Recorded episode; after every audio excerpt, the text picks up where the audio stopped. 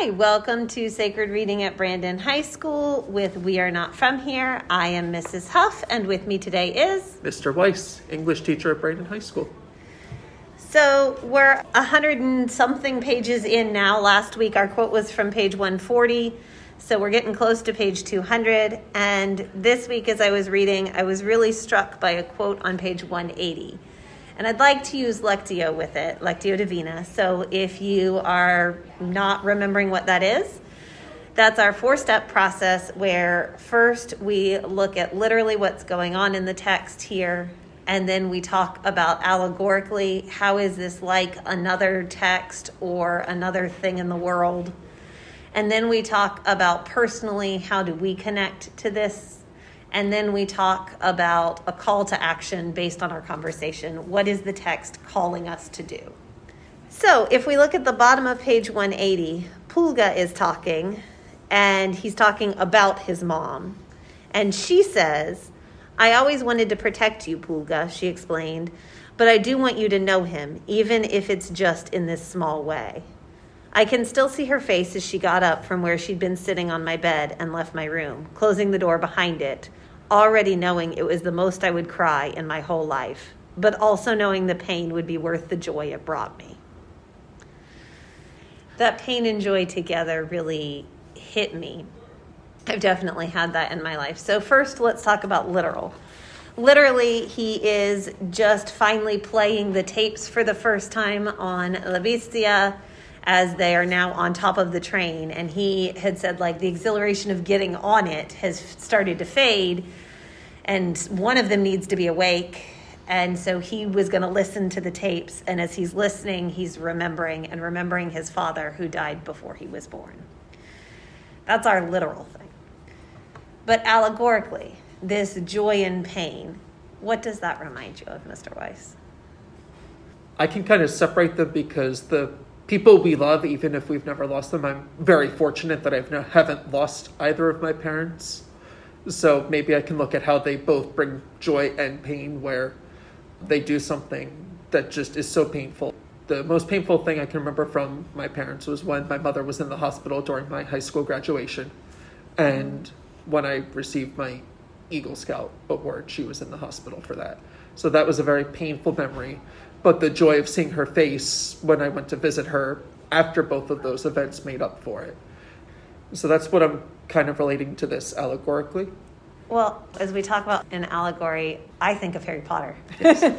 and I think of Harry and his relationship with his parents who mm-hmm. have died before he remembers them.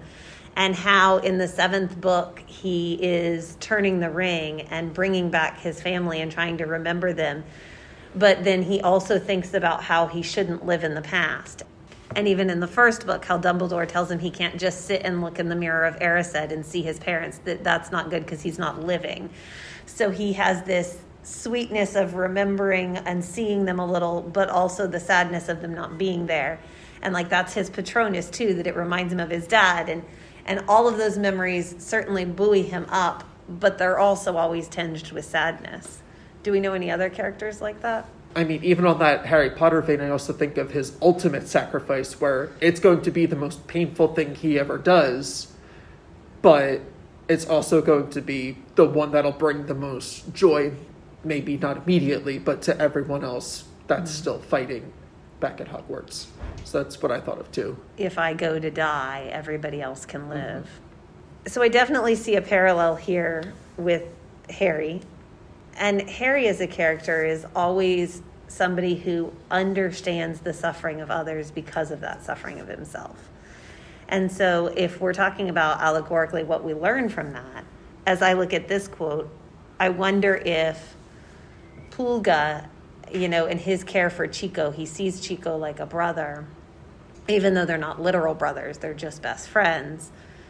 And I wonder if his care for Chico and him trying to always help Chico along, help him cuss, but then not really, and hoping that Chico would just hit him in the fight, but then also that Chico wouldn't really get too hurt. And I wonder if some of that is his trying to care for others who are less fortunate. You know, Chico's mom has died, he has no one else.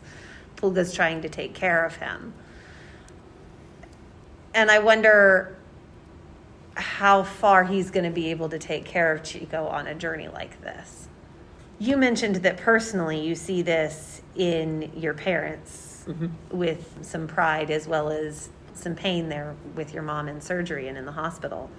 What did you learn from that, or how did that shape you? I learned that since that was right after high school, I learned that she didn't have to be there for the exact moment because I knew she was still very happy, still got to witness it, still got to see it. I also learned that my mom will always be proud of me, and I think that's what what's going on in this quote too. Is she wants Pulga to know his father Yeah, your in dad. some way. Yeah, you have your dad's heart. Your dad would have been proud of you. Yeah. You know. So. I've always had my mom's pride, if we're going to look at it that way. And I hope that he knows that he has his mom in his corner, that he has his dad from somewhere, you know, regardless of what else is going on here. He didn't tell his mom, he doesn't, he's not talking to his mom right now because he's on this journey, but I hope that he does find that and see it. I would say, for me personally, I- would use my father's death. So he's been gone for six years. And my dad was getting sick. He was diabetic and not in good shape.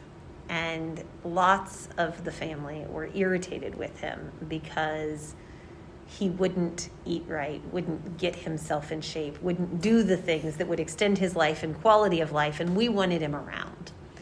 And so there was some anger there, a good bit of it. But what happened to my father is that in getting down Christmas decorations with my mother from the attic, he was only on like the first rung of the ladder, but in stepping down, he still kind of missed a step and stumbled with the decorations and fell backwards on the concrete floor and he broke his back. And he survived that and he went to the hospital with a broken back and was in the hospital for eight days. And he got to the point of rehab and they fitted him with a brace and he went to a rehab center and he was actually trying and like working hard on physical therapy. And it was making him sweat and it was difficult and but he was willing to do it and we were all so proud of him for putting in the work. And it was more than his heart could take and he had a heart attack in trying like a second time at physical therapy and was gone. So he didn't feel pain. It was a massive heart attack instantly. And the way in which he left, he allowed all of us to continue to be proud of him. And none of us were angry anymore. So it's like all of the all of the anger went away and we were left with the sadness of him being gone, but also all of our happy memories. And we didn't have to be angry anymore. And I don't know I'm a spiritual person, but I don't know what's beyond. And so I, I don't know if that was any sort of a plan. uh, but I will always be grateful and thankful of that. And I think that those treasured memories are definitely worth the pain. So I can see that for Pulga.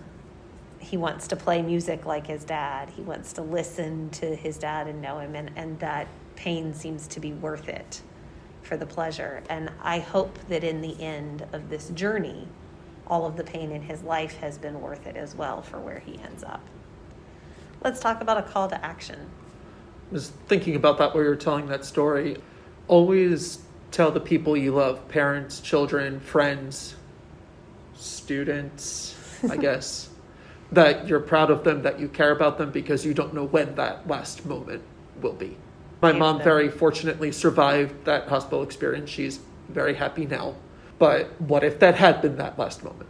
Yeah, I, I see that too. That's a that's a nice call. I can see the making sure that you leave people something, and, making sure that they have not just the sadness but also the joy. You know, if Pulga's dad had never made recordings for his mom to say he loved her, then she'd not have anything to give to Pulga. Mm-hmm. So yeah, I feel called to to find a, a way to tell the people in my life how how much I care about them, so that they are left with something positive, should the worst happen. Absolutely. I hope the worst does not happen for our characters. Um, I know that this book is one that's already made most of us cry. Uh, I hope that you all continue reading it with me. Let me know what you think. Do you have moments of joy and sorrow mixed together? Let us know in the discussion boards on Canvas. Send us an audio message on Canvas. I'd love to know what you're thinking. I'd love to know your written thoughts as well. And students, if anybody wants to record with me next week, send me a message. Let me know. I'd love to record with you. I hope you keep reading, and I'll talk to you soon. Bye.